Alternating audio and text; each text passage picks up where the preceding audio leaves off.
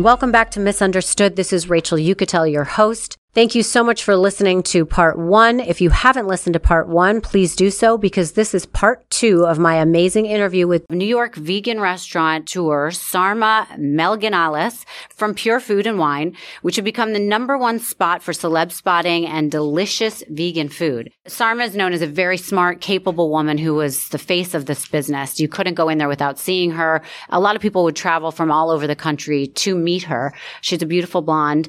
Eventually, Sarma married this sketchy guy, Anthony Strangis, aka Shane Fox, who for several years claimed he worked in special ops and said he had special powers, giving him the ability to secure a passage for Sarma to find utopia and where her dog would live forever. I know this sounds crazy, but this is what really happened. Sarma ended up transferring almost $2 million from her business accounts at Pure Food and Wine and One Lucky Duck into her personal accounts to give it to this guy, Anthony. Draining the business of all the money and unable to pay employees, workers ended up walking out twice in protest. Ultimately, Sarma and Anthony ended up serving time in prison at Rikers on charges of fraud, among other things.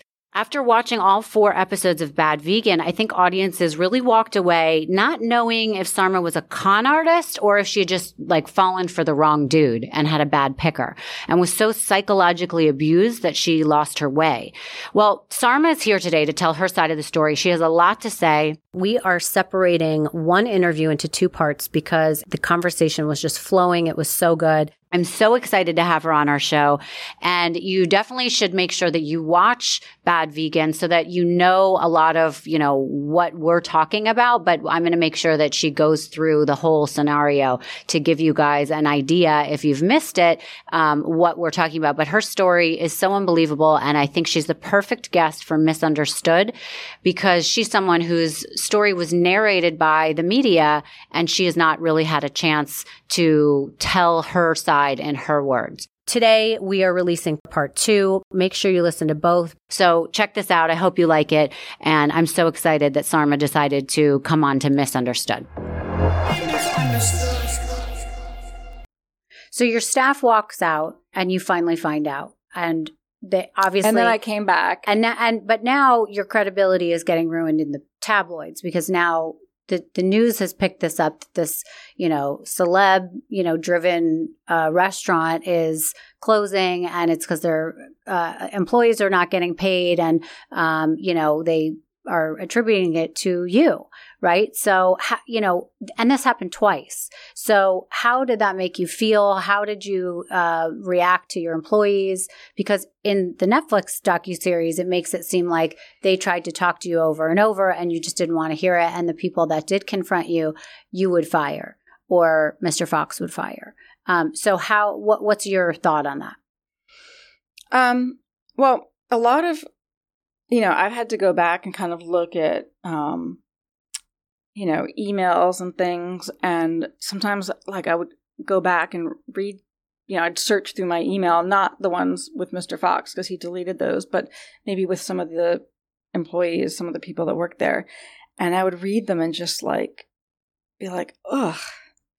You know, like, it's like reading myself in a sort of like as if I had some of that delusion, Hmm. you know?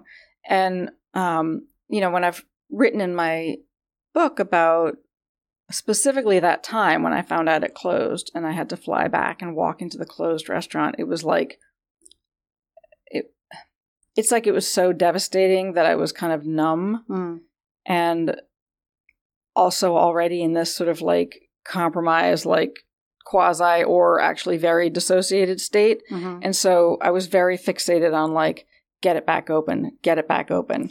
And you were able to, even in a position of being someone who was trashed in the paper, um, you were able to raise another eight hundred thousand or so dollars from investors. How did you even do that?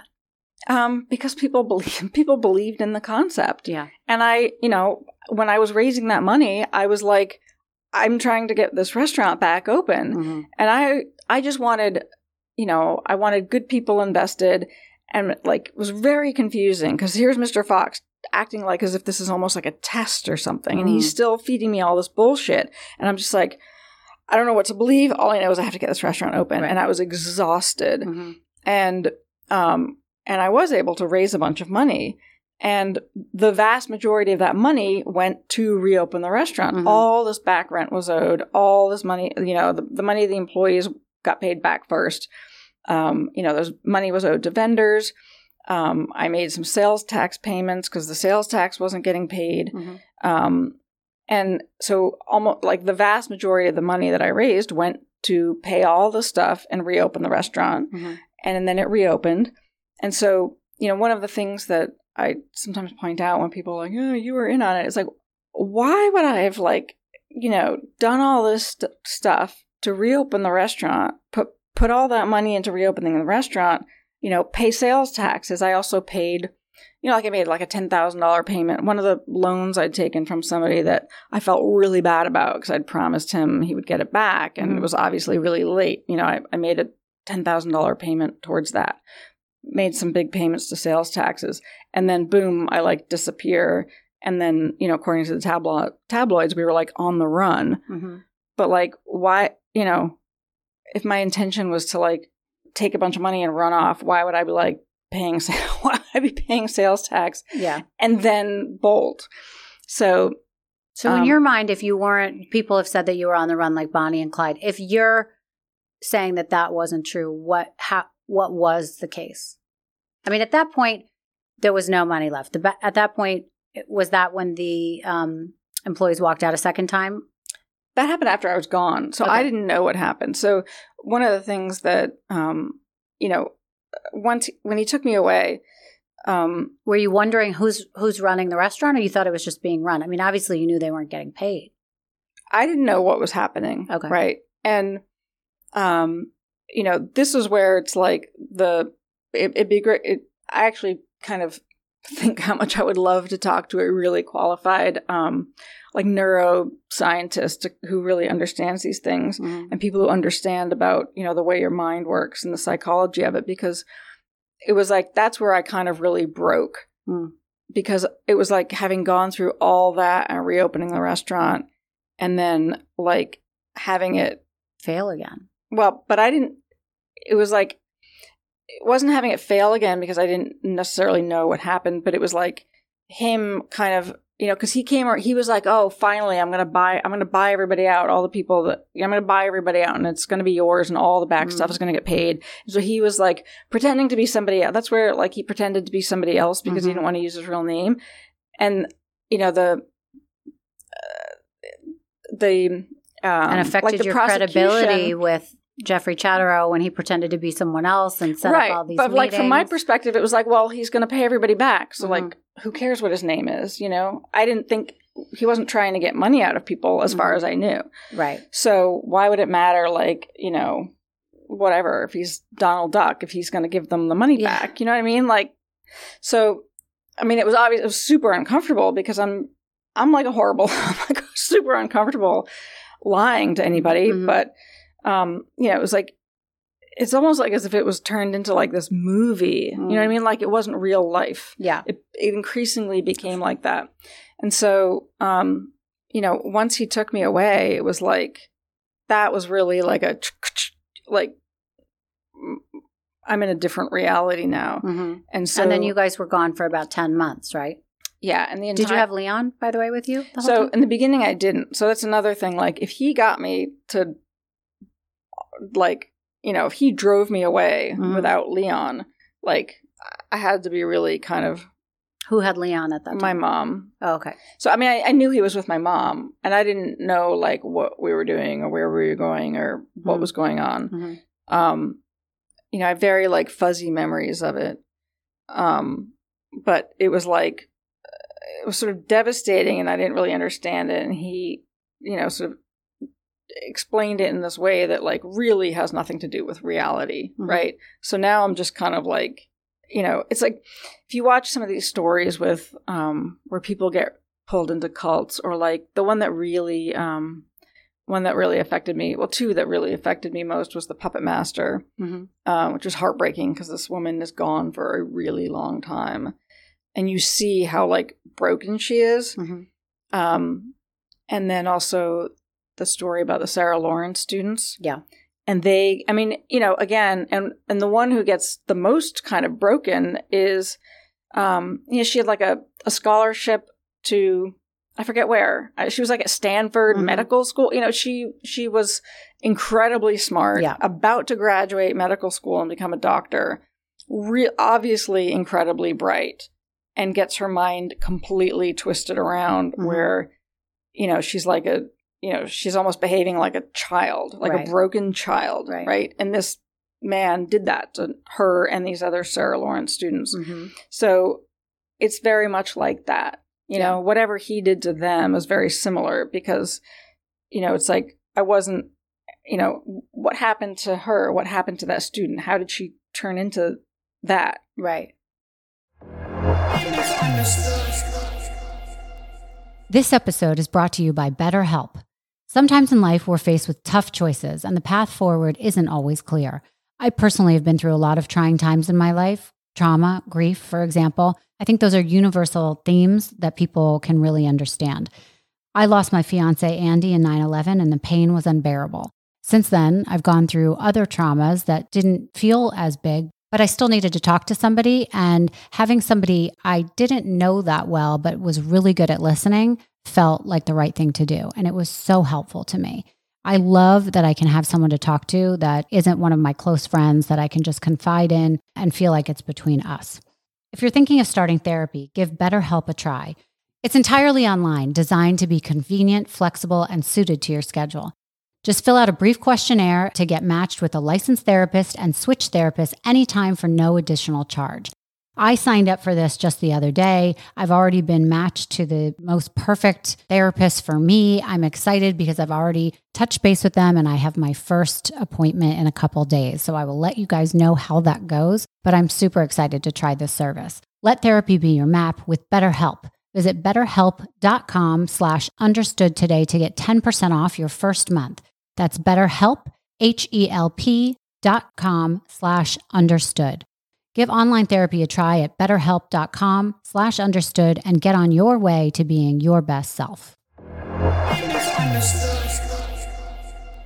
Yeah, gaslighting can be really debilitating because you don't know what's up and what's down, and then they're they've completely become in control of you almost, and um and your self esteem, and they're holding the money. Sometimes they're the one in charge, and yeah um they you know they can really push you down to the point where you don't even know who you are anymore.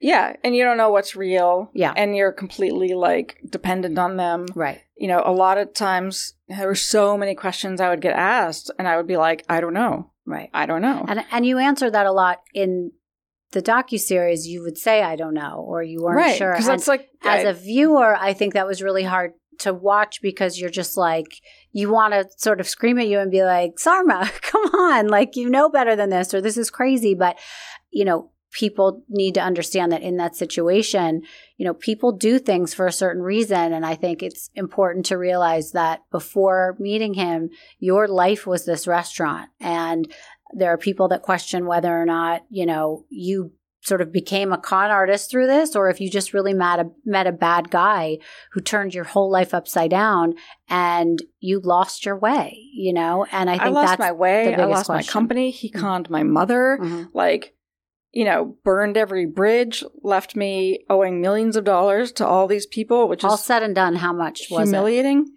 Um, well, I did. This was another.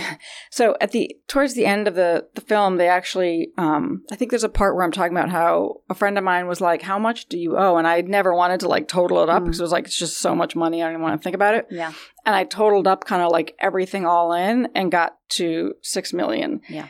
And and I laughed when I s- said that total to my friend because it was just so like, oh my god, Right.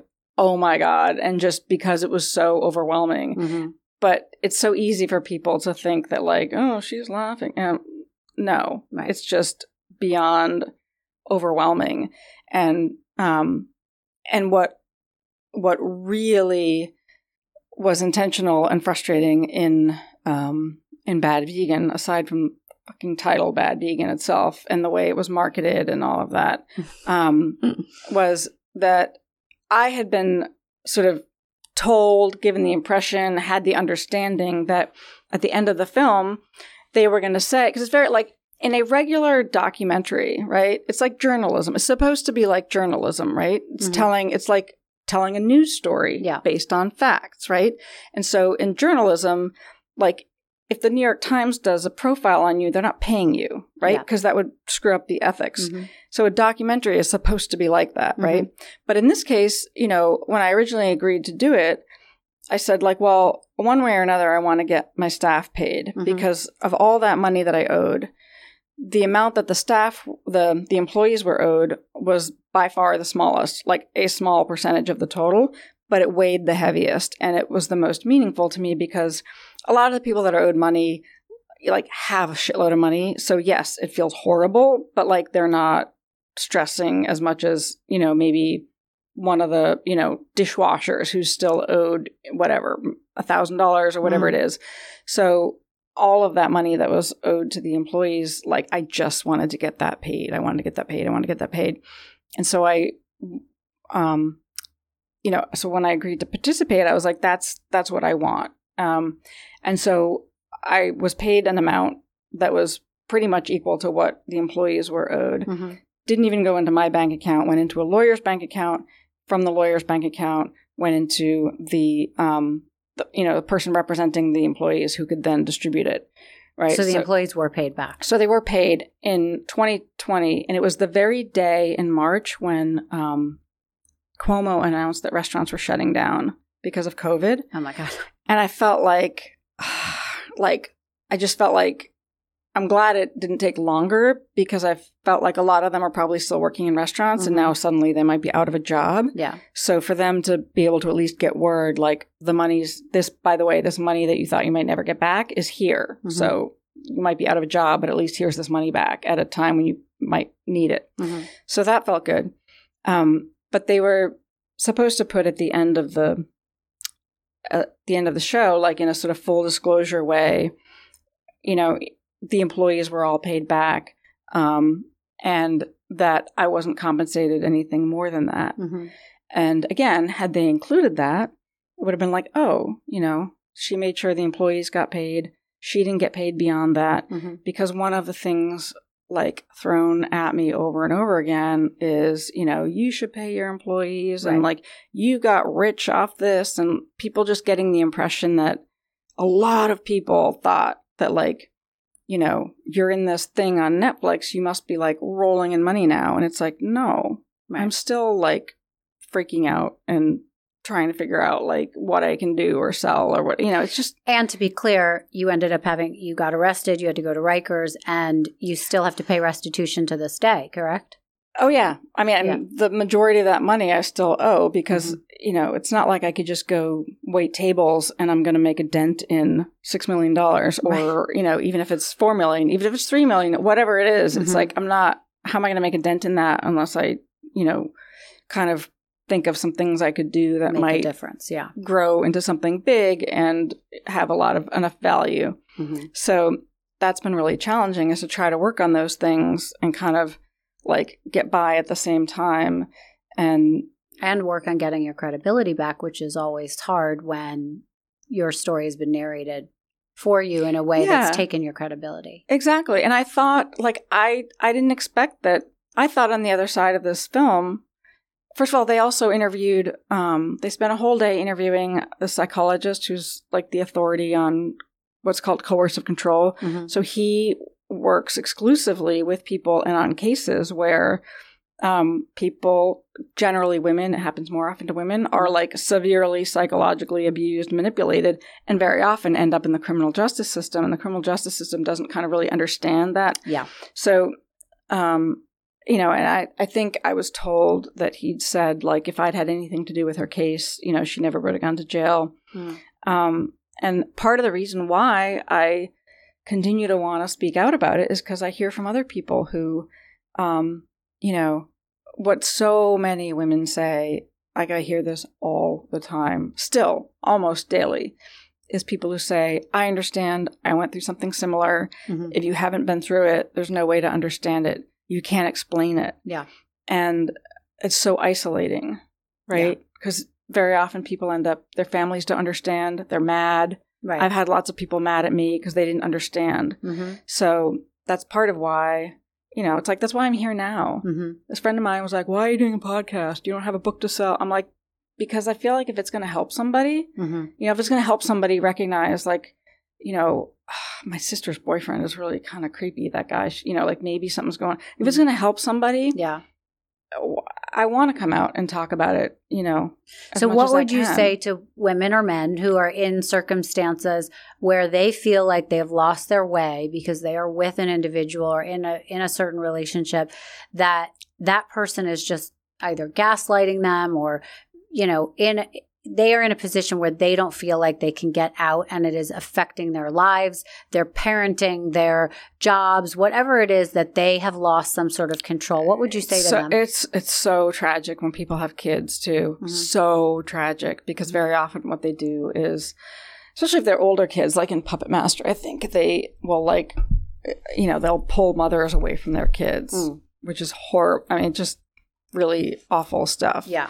And um, you know, and what's so hard for you know a, a child, even an adult child, to understand is that like somebody hijacked your mother's brain that was not her, you know, and so I've heard really devastating stories like that, um, and I've heard But I think that's important what you just said and for people to hear. That's how you feel, right? You feel like your brain was hijacked. It wasn't you. And you were sort of made to do all these things that you normally wouldn't because of the situation you were in and what you were being told. And um is am I getting that right? Yeah, it's like you're it's like you're in an alternate reality. It's Mhm. like it's like you're in a waking nightmare. And that's how I felt. I felt Yeah. like every day I was waking up into this nightmare and you know, it's like I didn't see any way out. Right.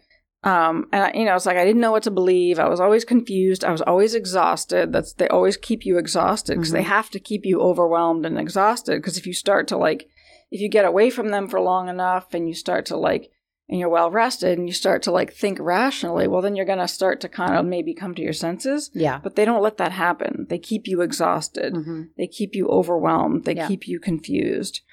Um, and Do you feel now that he's out of your life, now that you feel like this is that part is over and now you're making amends, but do you feel more secure? Do you feel more confident? Do you feel better about the place you're in? Yeah, Are you more prepared in case someone else shows up in your life and does that again? Yes, but what I've told some people is that, um, like, it's very common for something like this to happen more than once. Mm-hmm. which is seems counterintuitive but it's like whatever about my personality you know and you could say like i'm gullible or naive and but it's more complicated than that but there probably is something about me where it's like i it's like i'm just not naturally skeptical i just sort of assume that like people are good and Mm-hmm.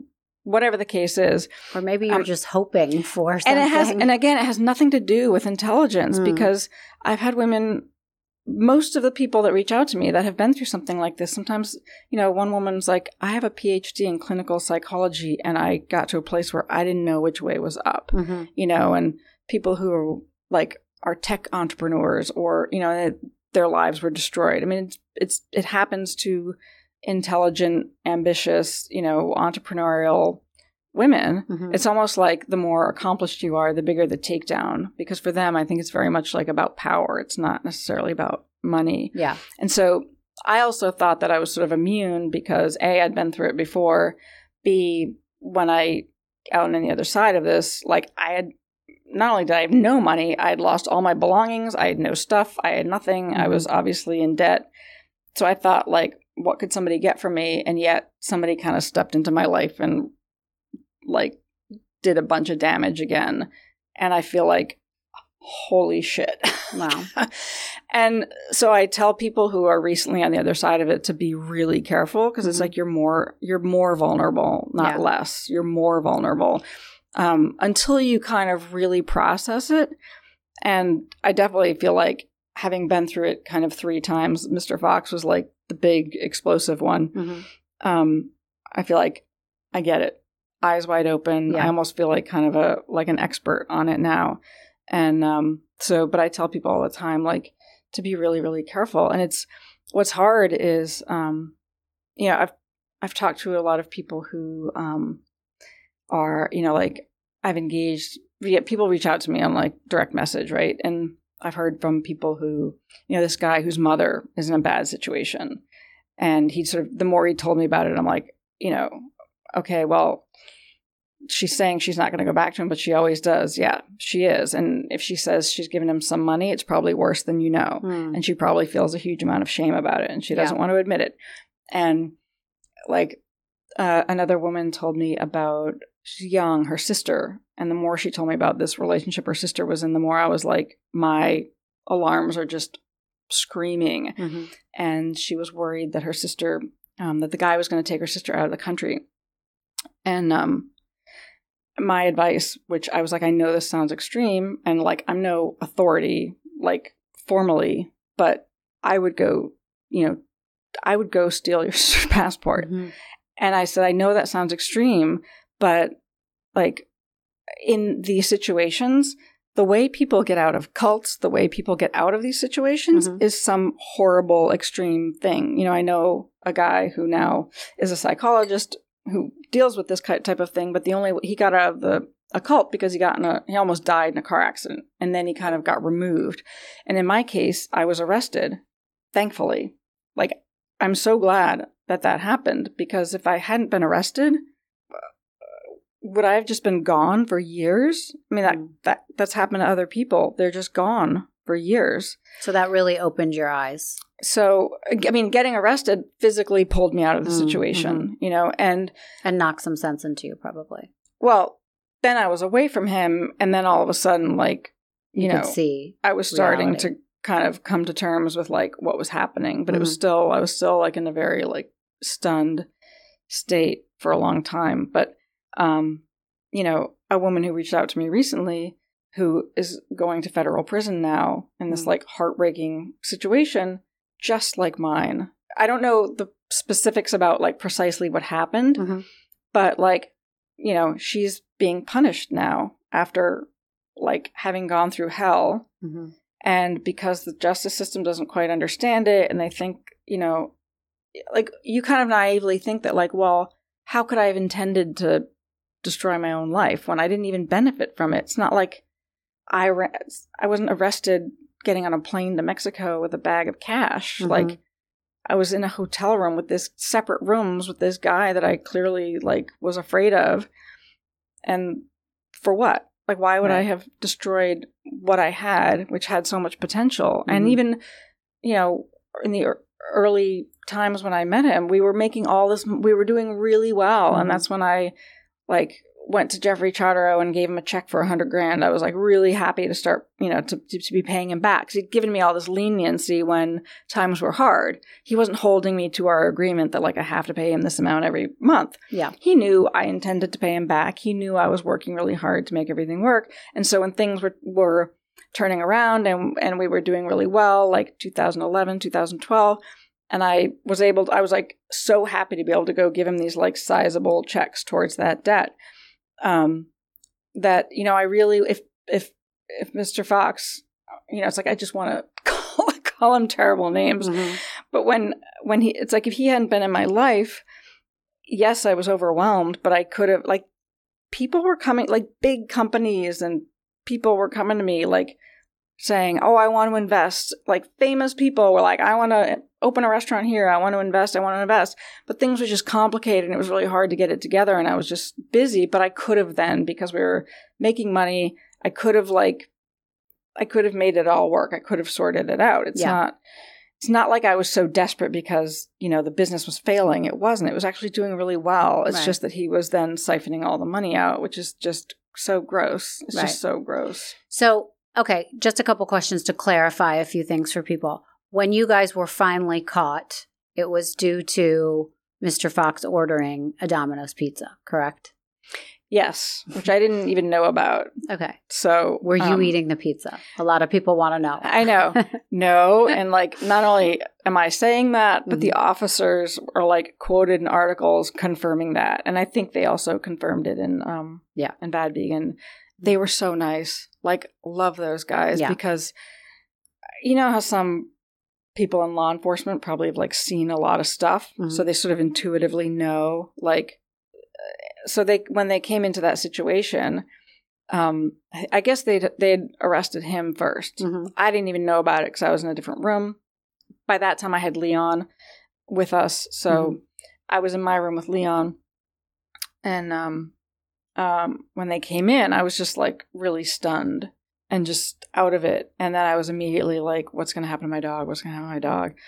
And um, they were like, "Well, ma'am, he's going to go to a local shelter." And I was like, "He can't be put in a." ca-" I was like, "Please don't take him to the shelter." Oh my god, uh, that I was completely like upset, and I was like, "Please don't put him in the shelter." Like, I, he can't go to the shelter, and I was so upset. And he, Leon's such a good dog. He like loves people, and he Mhm. loves like dudes. So I'm sitting here getting arrested, and Leon's like jumping around, like as if these guys came in there to like play with him, you know. yeah. um, and he's kind of like a dude's dog. He's like sort of pit bull mix, and Mhm.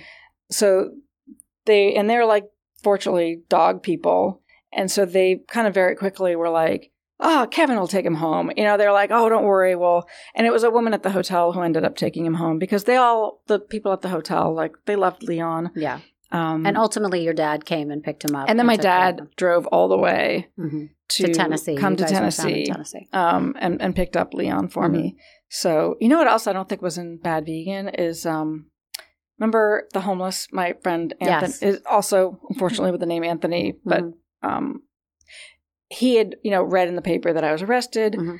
i think he found out leon was there he had a car at the time sometimes he has a car sometimes he doesn't he had a, i think he was living in his cars at the time he had like started driving to tennessee to get leon yeah, amazing. and then somehow was like i don't know how he reached my dad but somehow he spoke to my dad and my dad was like no i'm going to get leon and so so he turned around. he didn't but that was just so Do you still talk to that homeless sweet. man? yeah yeah. Is he still homeless? uh not at the moment Oh, good. no I love hearing that. yeah he's always you know sometimes he's not sometimes he is Yeah. He's always doing different things But, but, he's okay. And but- he's still in your life. yeah he's okay he's he's not in new york right now Okay. but you know we're we're in touch Good. um Um, Yeah. And you still have Leon. How is Leon? leon is um he's doing great he Mhm. did like have some alarming issues he was hospitalized a couple of weeks ago which How old is he now? devastating he's um just over 13 Oh, so wow. if i assume he was born on the in march Yeah. Which was kind of an estimate but he was young enough when i adopted him that it's pretty accurate Mhm. Um, so yeah, he's over 13 years old. And, um, but I mean, he's in great shape because I Mhm. take really good care of him. And, um, people always think that he's younger than he is. Mhm. But he did have some issues and was hospitalized a couple of times Yeah. last, a couple of weeks ago, which was really, really rough. Scary, yeah, but he's okay now. Yeah, he's doing all right. Um, and have you made any connections with the people that used to work for you? Yeah. I mean, we were sort of, a lot of us were connected kind of very quickly Mhm. once I was out of, um, Jail. Because I'd been arrested and then, um, it took a little while because my, you know, it's not like my parents are flush with money. Mhm. So they had to kind of jump through all these hoops to get my very Bail. large bail Mm-hmm. sorted. So um, once I got out, um, you know, over time, also it was kind of so then I had to almost like hack back into my own e not hack, but I had to go through hoops with Yeah. Gmail to Mhm. get back into my own email because Mr. Fox had been in it the whole time. So I hadn't the entire time I was gone, like my phone number was gone, but also wasn't in my email at all. Mm-hmm. So when I finally got back into my email, there were a lot of messages from people like, "What's going on? You know, where are you? Are you okay?" Um, and I remember like searching for, you know, emails with Shane Fox because he Mhm. used that name for his email even when I knew his name was something else. Um, and seeing that all those emails were gone, Mhm. which was like, oh, and he left one email for me that was so gross. And then, um, you know, like he knew what he was doing all Yeah, along. like he knew that people would end up looking right. mm-hmm. And then, um, um, to and make then- it seem like you were in on it or you were exactly. Yeah. It was kind of like, oh, I tried to help you. Yeah. Right. um, now, another question people would want to know is: Are you in touch with Mr. Fox, or when was the last time you spoke to him? um, it, it was like one of those recorded phone calls. Mhm. back when bad, you know, I stayed in touch with him to like to get those phone calls recorded and whatnot, and then, um, and then I think I had one call after that with him where, um, I sort of like, you know, well, one thing I want to just go back to is when I when I was got into my email, and then um, you know I sort of saw a lot of the emails that had come in, uh, and then I look when I went into my sent email folder, and like wanted to die when I started looking had, at what was he in had there. sent emails from you. He had been writing to people as me and Mhm. like wanted to die Right. because he was writing to Jeffrey, he was writing to Alec Baldwin, he was writing Gosh. to you know a lot of the people that had reached out to me. Are you okay? Where are you? And he would write back to them and be like, um, yeah, but I really need some money. And it was just like, oh, Oh. my. And then a lot of times they would be like, well, where are you? Can I call you? Mhm. well, I really need to talk to you. And then like that conversation would end. You know what I Mhm. mean? And so, and then also in the back and forth with Jeffrey, Jeffrey keeps saying, where, and it, heartbreaking because Jeffrey was like clearly trying to help. Like, Mhm. what's going on? Where are you? And, and Jeffrey would say like, well, why can't you call me? And then he would write back as me, like, oh, my phone ran out. Like, really terrible, like just Yeah. excuses or like, how can you not get to a phone Yeah. somewhere? So Have you had the chance to call Alec or text him or call Jeffrey and make you know make them understand it wasn't you? I, I have spoken to them, and I, and um and I think it, in some of those cases it just took a long time because I knew how bonkers it was. Mhm. That you know, it's like me saying that wasn't me sounds kind of like they don't even understand what happened, and it was Yeah. just so bonkers. And it's hard to say that. It's it almost so embarrassing. many people Yeah. that like didn't know what happened were really confused but um you know a lot of the former staff like they knew something terrible happened because Mhm. they knew me for 10 years in some cases Yeah. and they had seen me like you know all the stuff i went through when when things were hard with the restaurant and all the stuff we all went through together Mhm. you know, and sometimes it'd be like a crisis at the restaurant and everybody would pull through. And so it's like, it just didn't make any sense. So Yeah. even if they didn't understand what happened, they knew like something terrible happened. Mhm. They just couldn't really wrap their brain around it. So, um, the only ones I think who I might have, you know, on social media had said bad things were like people who hadn't worked there very long. Yeah. Right. So they didn't really know me Sure. but um, all of the ones from way back. I mean, you know, I was I, I was living in Harlem and um, just walking down the street one day, I ran into this guy who um, had been like a busser and then a bartender, and he'd worked there for years. And it's like if you look up those old pictures of those like when they were all outside, Mhm. he's one of those people like holding a sign, Picketing um, and, yeah. saying he was owed money. yeah. and um and this was like when I was out on bail um and I just ran into him on the street and like we just immediately hugged and cried. You know, it just they know, Yeah. you know, and so um yeah, so I, I have been in touch with a lot of them. Do you have any plans to try and reopen a new restaurant now that you're you're back you're living back in New York with Leon? Do you yeah, think you would I was I did again? leave the city for a while Mhm. um to try to finish writing my book Mhm. and it just felt seemed to make sense to kind of get away. I had a bunch of reasons why I kind of had to leave, but Mhm. Um um but yeah, I mean, I can't really talk about what I'm working on because nothing's sort of Mhm. yeah, I can't really talk about it yet, but I'm just in this funny sort of like a bunch of different things that I'm sort of working on that um you know could repair the damage which um you know which I take on as my responsibility Yeah. because I don't want to walk around like these I don't care how much money people had or I just want that money repaid Right, right right. so again like I couldn't just kind of you know people sometimes are like oh why don't you open a food truck or why don't you do like catering and I'm like that's not gonna I'm not gonna earn six million dollars Right. Like, Right. No, I you know it. so I just kind of have to do these various projects which Mhm. you know could grow into something to Yeah. um you know, return the money. So you're you're concerned more about returning the money, but because you are such a figure in the restaurant business and in the vegan restaurant business, I think a lot of people would wonder if you would ever get back into that. Yeah. You would.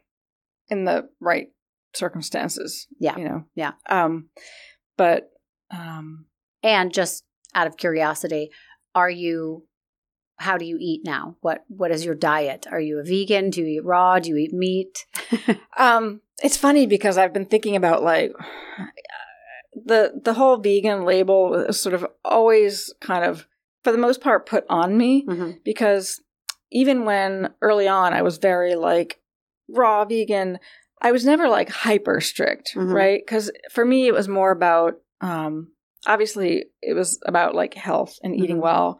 It was about not, you know, wanting to contribute to like the animal cruelty of like factory farming. Mhm. It was about, um, you know, it's also like factory farming is just environmentally destructive, all these reasons.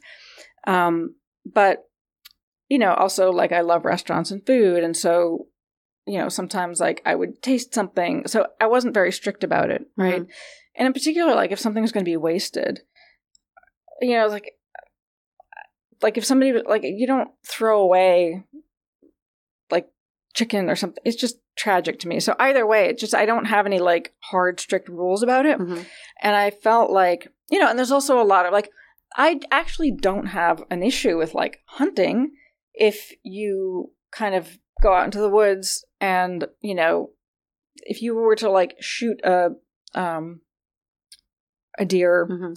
drag it home, eat the whole thing or whatever, that's kind of in the like, Animals kill other animals. You know, you watch those Yeah. nature specials. It's Mhm. like heartbreaking when you know the gazelle gets eaten by the tiger. You're like, oh my god! But it happens, and Mhm. like that animal lived free until that very moment, Mhm. right? So that's kind of nature. Like I don't philosophically have a problem with that, or ethically have a problem with that. Obviously, hunting if you're doing it like some people do, where they go trophy hunting wild animals and they think they're big and tough. That's and they, they pose with the animal. Mhm. Like that's just grotesque and Yeah. horrible. But um, um, and so I always felt like my lane was, you know, what we did was in a very like the opposite. It was not preachy. So if you walked when you walked into Pure Food and Wine, you would have no idea that it was a vegan restaurant. You know, Yeah. it it just didn't have that vibe. There wasn't like. I don't know what would be a typical vegan restaurant, but if you walked in, there's like no clues that it's a vegan restaurant. So actually, hilariously, sometimes people did walk in off the street, like, "Oh, look at this beautiful space," Right. and- And like, let me get a burger. or whatever. but they just thought, you know, and they would sort of they'd figure it out. Yeah. But um, I always felt like my lane was to kind of represent like a shift, right? So it's not about the label. Especially nowadays, it's like everybody's so polarized. Like, Mhm. are you on team this or team that? Are Yeah. you red or are you blue? Are you this or you that? Like, why does it have to be one or the other? Mhm. And so I kind of feel that way a little bit about the vegan label. Like, and it also puts people off very often. You know, Yeah. they think like, sometimes you hear people, oh, I tried going vegan, but I couldn't. So, like, fuck it. Now I'm eating everything again. Like, Right. well, Like, if everybody just shifted to eating way less meat, and if everybody shifted away from factory farming, and, you know, if we could shift away from it, that would make a huge, meaningful impact in the Mhm. world as opposed to kind of trying to like you know browbeat everybody into like you must go vegan and like shaming everybody into it. Like that's not you know there is a there is a place for those sort of hardcore protests you know and I, I understand that. Like sometimes i've you know i could get sort of outraged and want to like cover myself in blood and lay on styrofoam like i'm a you know i don't know those protests that are i i understand that Mhm. but that's not that's kind of not my lane and, Yeah. I, and i'm not that strict and like leon's not vegan um you know he gets eggs from the green market sometimes i eat some eggs like i just am not that i'm not that strict about it Mhm. and um um and also like i just think everybody's different so from a nutrition standpoint some people do great being vegan their whole lives Yeah. some people don't some Right. people need to adjust some people need to work on different supplements some people need to you know yeah it's just everybody's different and i think it um it really depends so i'm not super strict myself Okay. but i do very much you know very much stand by like eating unprocessed foods, way more plant foods.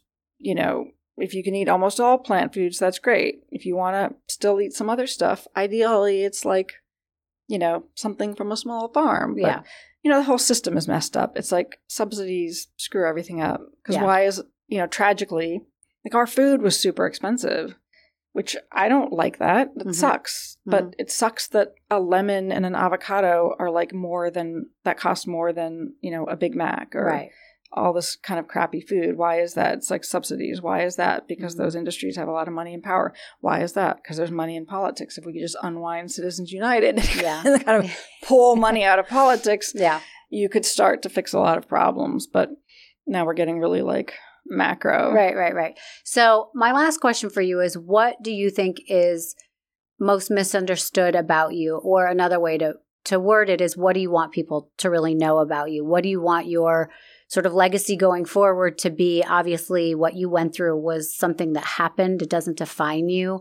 Um, you know, I saw um, a text that or a you know something that somebody had written to you um, in your um, on your website in response to your letter that you wrote, which I thought was great, and I sent to you about you know you are so much more than what happened to you essentially, and I think that that's so true. So, what would you say is something you want people to know about you or clarify? You know, in this last minute. Um, well, it's like I think more about what I would want people to know that's useful for them, as Mhm. opposed to like ah, people can think what they want about me. Like, yeah, it sucks if they think terrible things, and it sucks, you know, like all these things about bad vegan were upsetting. More, yes, it's upsetting for people to call me names and not understand who I am and and all of that, and also because it impacts what I can do going forward. If people mm-hmm. like, you know, like a agent or a publisher, like it's like I don't know, she might be cuckoo given what happened, you know. So I'm more concerned with like wanting people to understand that even if it's really hard to understand what happened, that like this is a thing that happens and happens to, you know, intelligent people, happens way more than people think because, you know, I don't know the total, but just so many, mostly women, sometimes men, have written to me and have been through eerily similar mind bending experiences. They're just not so public. Mhm. And when you say this, just to clarify, you mean people who are psychologically abused. Yes. Yeah.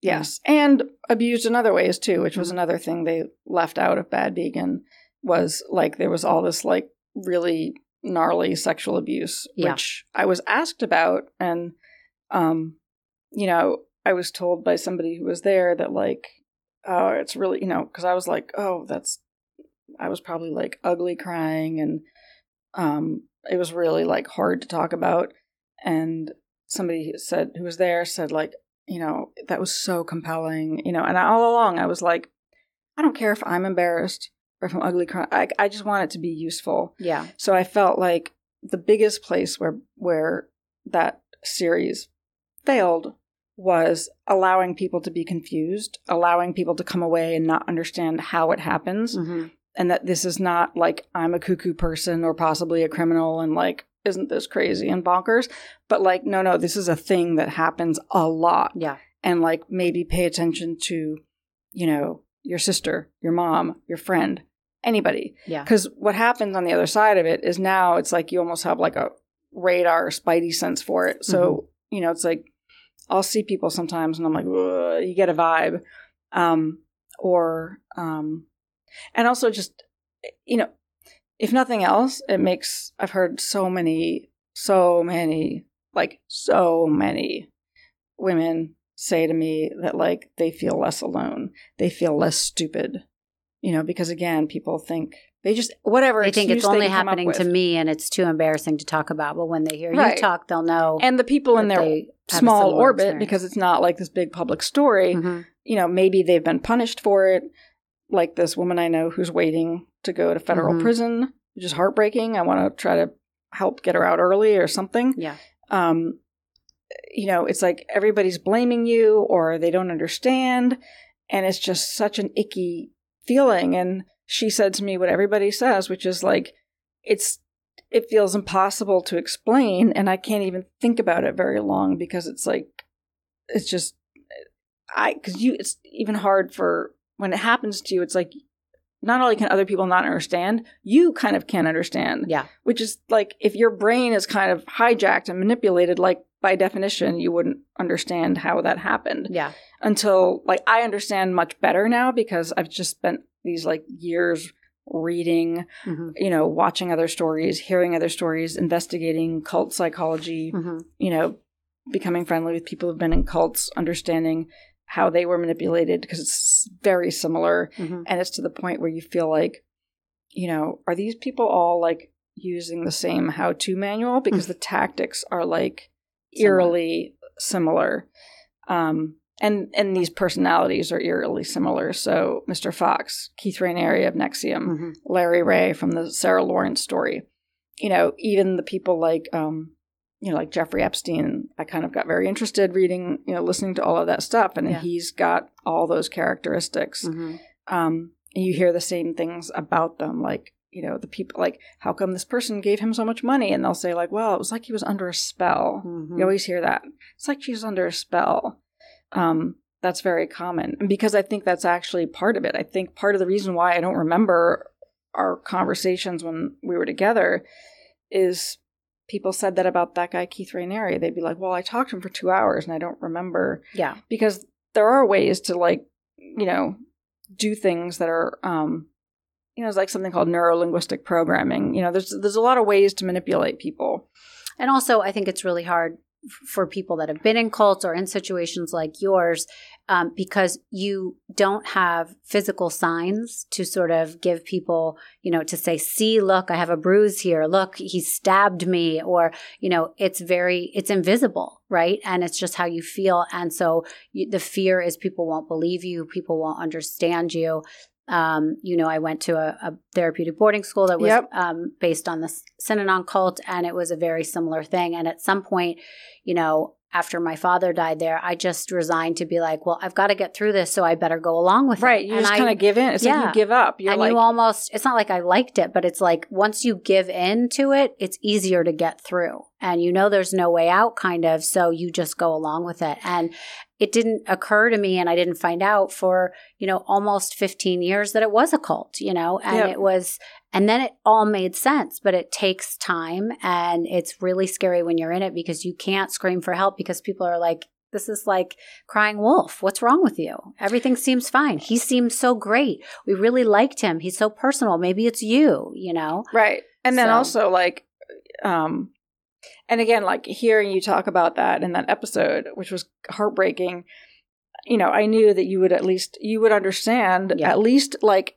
the kind of mind manipulation part Of course. and when people don't believe you and they don't understand what's going on um and and part of what they do is like you feel like you're going you're you kind of feel like you've gone crazy in a way Yeah. you know it's like your your mind is kind of broken in yeah. a way And you have no center. You don't know. You, you can't even like stand up for yourself because you don't even know what you're standing up for almost, you know? Yeah um, and and also it's like you don't see a way out Yeah. it's like you're trapped hmm and you're trapped in a way that other people can't see Yeah. because again why didn't you call the police Right. you know and anybody that's been in one of these situations they would never ask that question Right. because they know you're Mhm. trapped hmm you're trapped Right. and um um i feel like there was something else you asked me that i didn't answer but No, you did. You did. I asked you a two part question, but it was the same question. So, um, people that are listening, if they want to reach out to you, do you um, read your DMs? Where could they find you? That's a place that they could reach out to you. um mostly on instagram Yeah. so like i have facebook but i never look at it and Mhm. i'm like weirdly half locked i just don't have time like i'm not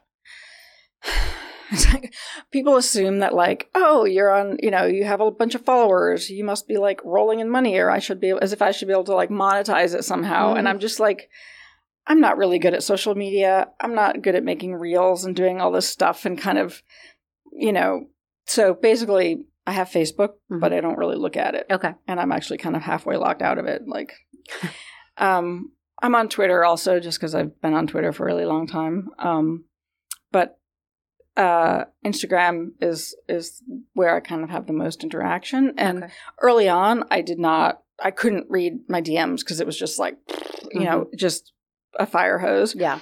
and to the extent that people wrote really nice messages i feel bad that i didn't see them Yeah. but what happens sometimes is now that it's like slowed down to at least like I, I do at least read them all. Mm-hmm. Um, but oh, you know, and I try to reply to everybody that kind of says something nice. Mm-hmm. Um, or if I feel like it can be useful.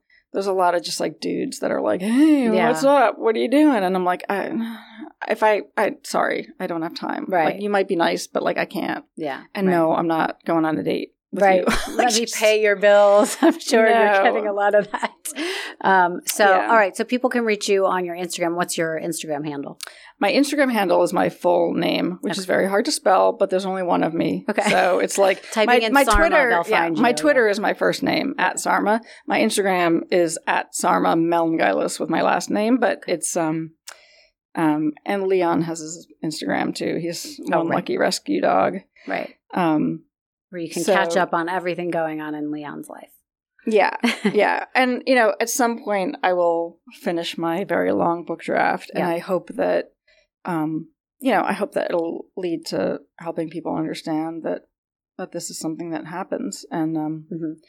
you know, and again, it's like if you think that somebody you know might be in a situation like this, like and and also if that person's pushing you away, it's like don't let them push you away. Mhm. And and kind of if you have a suspicion, just keep keep checking and keep Don't pushing because um you know, it's like I like that that woman where I said like this might sound cuckoo, but I think you should if I were you, I would steal your sister's passport Mhm. because she might be furious. That might maybe that's, you know, however extreme and cuckoo that sounds, like that's better than your sister getting taken away. Right. And it might save her life. She doesn't exactly, and then Mhm. she doesn't get out of it. She, and then she's dead. Because again, that also you know happens a lot yeah. in a lot of cases where women get taken away, and then it's like, you know, yeah, they wind you up never dead see them again. yeah. or like arrested or you know in a horrible accident or Yeah. something because very often it takes some something really really extreme to pull people out Right.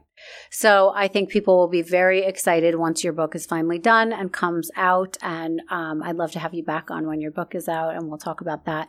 But thank you so much for joining me. And I Yeah. look forward to hearing what happens in your future.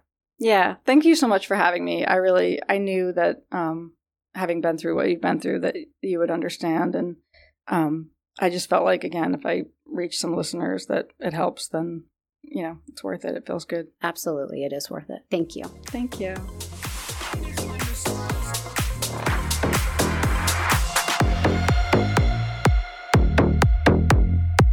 Thank you so much for listening to Miss Understood. I'm your host, Rachel Uchitel. Please be sure to subscribe to the show and give us a five star rating and review.